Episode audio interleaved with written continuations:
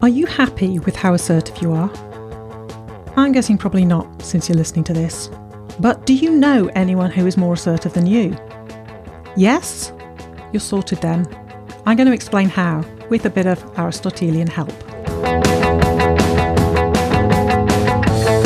Listening to The Academic Imperfectionist. I'm Dr. Rebecca Roache. I'm a coach and a philosopher at the University of London, and week by week, I'll be drawing on philosophical analysis and coaching insights to help you dump perfectionism and flourish on your own terms. Do you ever wish that you were more assertive? Do you wish that you were more confident when it comes to advocating for yourself, or that you could say no more easily? I know in the past I've said yes to things that I knew I didn't have the energy or the inclination to take on. I know that sometimes when I've been asked to do something and when somebody's assumed that I'll do it, I haven't said no. I've been afraid to say no. And if I reflect on why that is, it's stuff like the fear that I'm going to look selfish or arrogant if I refuse, or that I'm going to disappoint people. Or it might be that I've set a precedent in the past of being accommodating and that people have come to expect it. And I've kind of tied into that now. And then there's just this background feeling that there's just no way for someone like me to get the outcome that I want here. There's no way for someone like me to get out of this situation. I just don't have the right personality, the right social skills, the right relationships with people. Now, I'm not quite as bad as I used to be about this. I am more assertive than I used to be. But it's an ongoing battle. There are still times when I feel like I ought to do things that I don't really want to do, or I'm afraid to let people down by not doing something that they want me to do. And I know from speaking to various clients that I'm not alone here. And so that's what I want to talk about today. I want to share with you some strategies that I've used on myself to become assertive and to become more comfortable with being assertive, and which my clients have also been trying. And here's a funny thing about assertiveness. Despite the fact that it often feels like we're trapped, that we have to take on work that we don't want to do, or we're unable to speak up and make our voices heard, despite the fact that acting any other way can feel impossible, it's usually the case that we do know people who in our shoes in a situation like that would get the outcome that we want. We know people that can say no. We know people who can be assertive while still being polite. We know people who can advocate for themselves, who can prioritise their own interests in the way that we wish we could. And that knowledge tends to show up when we have thoughts like, she wouldn't let herself be treated like this. She'd stand up for herself. She's just naturally more assertive while thinking about another person who we know, who we might work with, or maybe just somebody that we admire but who we don't know personally. The fact that we have those thoughts shows that we recognise that it's not impossible to be assertive, to prioritise our own interests without causing some kind of disaster. The fact that you have thoughts like that shows that you do know it's possible to be assertive in the way that you want to be assertive.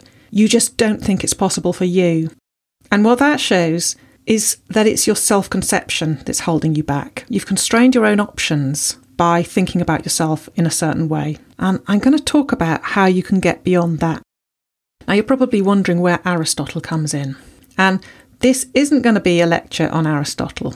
I don't want to come over as an obsessive philosopher who wants to shoehorn Aristotle into a podcast that's not really about philosophy. So, if you want the lowdown on Aristotle's philosophy, this isn't the place you're going to find it. But there are some insights about the way that he approaches thinking about life and how to live, which are really useful here. Aristotle was concerned with the question of how to live a good life, just in general, for humans. Well, not just for humans, but that's what we're going to talk about here. And he thought that for humans, living a good life involves having a virtuous character. And having a virtuous character involves developing the character traits that lead you to do the right thing naturally. So, when you're faced with a decision about how to act, you barely have to think about it. You're just the sort of person that does the right sort of thing naturally. Now, those character traits are virtues. And for Aristotle, virtues are the midpoint on a spectrum between two vices. The vices are what you want to avoid. And doing the right thing involves steering a course in between the two vices. So, some examples here. Courage is a virtue, according to Aristotle. And he saw courage as existing on a spectrum between cowardice and recklessness. So, cowardice and recklessness are traits that we want to avoid. They're both too extreme, but somewhere in between them, we find the virtue of courage. And so that's like a sort of Goldilocks point between those two extreme points. Other examples tact is a virtue that we find between dishonesty and brutal honesty. So we want to avoid either being overly dishonest and we want to avoid being so brutally honest that we go around upsetting people. And so, somewhere in between those two extremes, we find the virtue of tact. What I want to suggest to you is that when you're faced with a choice between two ways of dealing with a situation, each of which seems unacceptable, think of it in Aristotelian terms. So take the example of assertiveness. If you think of yourself as a not very assertive person, the chances are that you don't change because you're worried about seeming selfish and arrogant if you do anything else. And that's really black and white thinking, where you have this binary choice between completely ignoring your own interests and acting completely selfishly. Now, with our Aristotle hat on, we can recognize that those are both vices. And when we think about what we should be aiming for instead, what the virtue is here, we're going to find that somewhere in between those two vices. Whenever you find yourself faced with a choice between your overly accommodating default and being an arrogant nightmare if you stray from that default, think of the spectrum. Think of those options occupying the far points on the spectrum and then give some thought to what it might look like towards the middle of that spectrum. So, this Aristotelian framework is, I think, a good antidote for black and white thinking. And with something like assertiveness, which a lot of people struggle with, and especially a lot of women struggle with, it's really helpful to have this reminder that there is a spectrum of positions, that it's not all about being either a pushover or arrogant.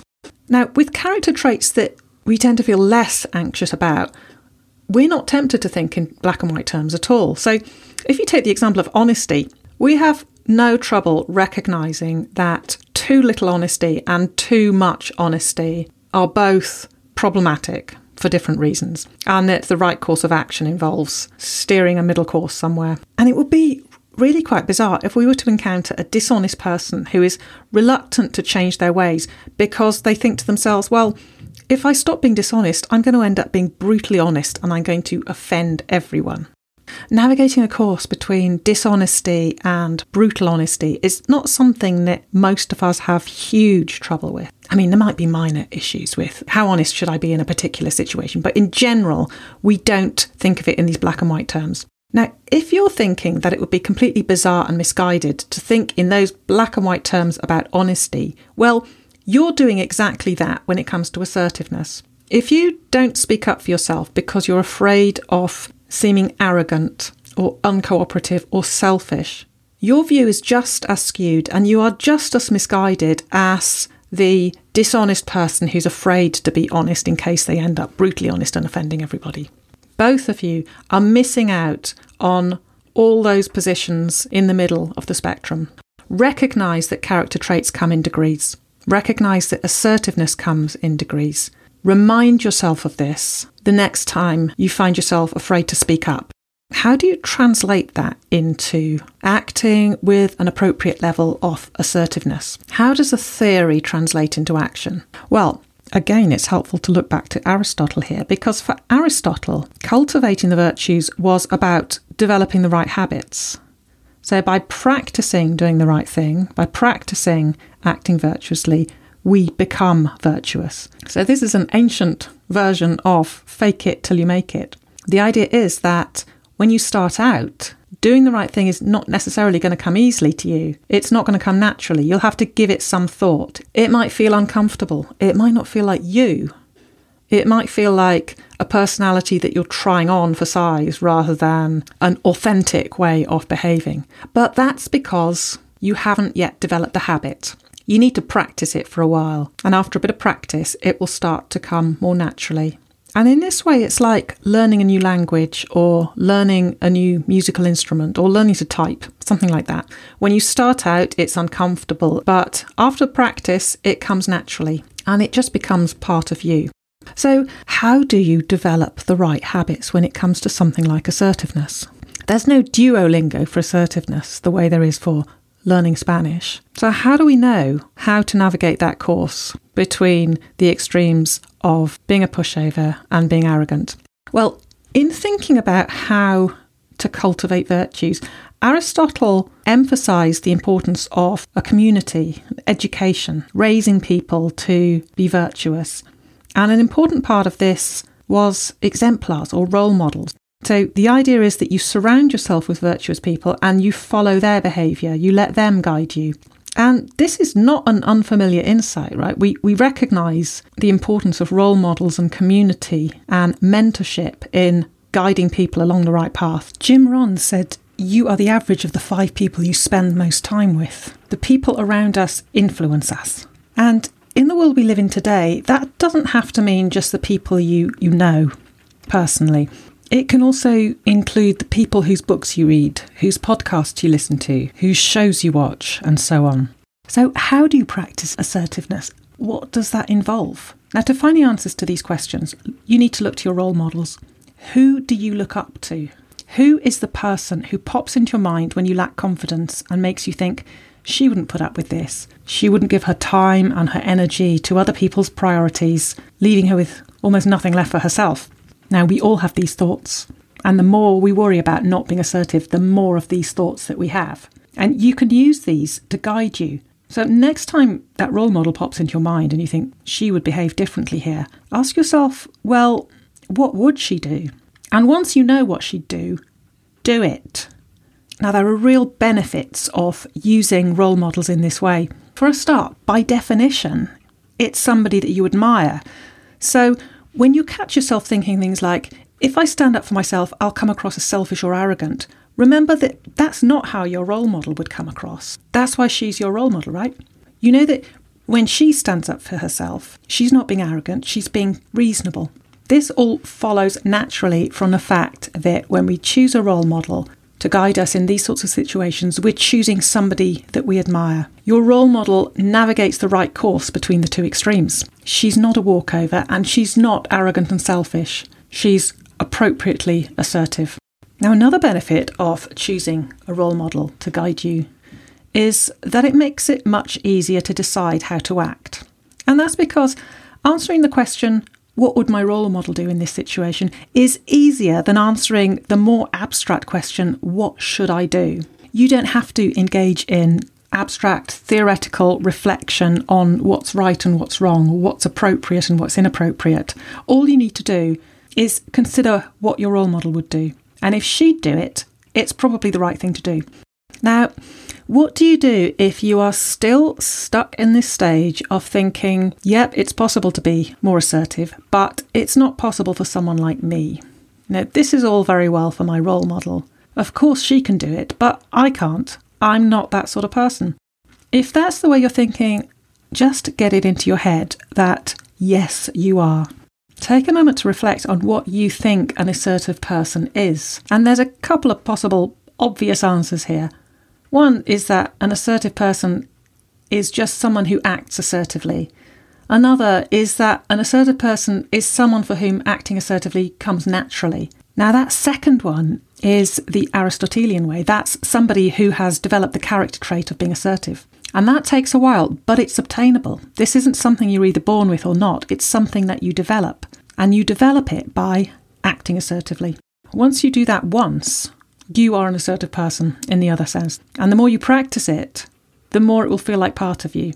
Remember, you are not contractually bound by your past behaviour. The fact that you've been overly accommodating in the past doesn't mean you have to keep doing it. I mean, sure, people might be surprised if they're expecting you to do what they need you to do, and you politely but assertively decline to do it. But honestly, that's not a big deal. Think of how you'd feel if you were in a position of asking somebody to do something and, to your surprise, they politely told you that they weren't able to do it. I mean, five seconds later, you're going to have forgotten that. Now, I know that a lot of the time when people think about acting assertively and feel frightened and uncomfortable about the idea, it's because we have this feeling of being trapped, that we're put on the spot. Somebody makes a demand, and there and then we need to pass the test. We need to act assertively. But actually, it doesn't have to be like that. For one thing, you can prepare. You can practice ways of responding to unreasonable and unmanageable demands. Think of how your role model would respond for a start. What would she say in that situation? It can be something as simple as, I'm sorry, I don't have the time for that right now. Another thing you can do is buy yourself time. If somebody is making a demand on your time and your energy that is significant enough for you to want to turn down, you're entitled to think about it. So instead of telling yourself that you have to say yes or no right away, or that if you don't say no now, you can never say no, you can say something like, I need to have a think about whether I can do this. Let me get back to you. Or, can I let you know next week? Do that, and then you've got time to compose your reply. So, these are ways that you can ease yourself with comfort into acting more assertively to get the outcomes that you want. And remember, when you say no to somebody else, what you're doing is prioritizing what matters to you. So give some thought to what that is, because that can be an important motivation too. When you're saying no to somebody else, what is it that you're saying yes to? And you can do this. Get out of the black and white thinking. Draw on your community. Surround yourself with people whose lives you want. Ask for their advice, their support, their mentorship. Read their books, their articles, their blogs. These are all your tools in developing the sort of traits that you need to have to get the results that you want. Thanks for listening. And before I go, happy birthday to Rumby, my awesome coach. I'm Dr. Rebecca Roache, and you've been listening to The Academic Imperfectionist. If you enjoyed the episode, please subscribe on whatever podcast app you like to use. For more information and updates about the podcast, my coaching, or just to get in touch and say hi, please visit the website at academicimperfectionist.com. Follow me on Twitter at academicimp or on Facebook at Academic Imperfectionist. Thanks for listening and see you next time.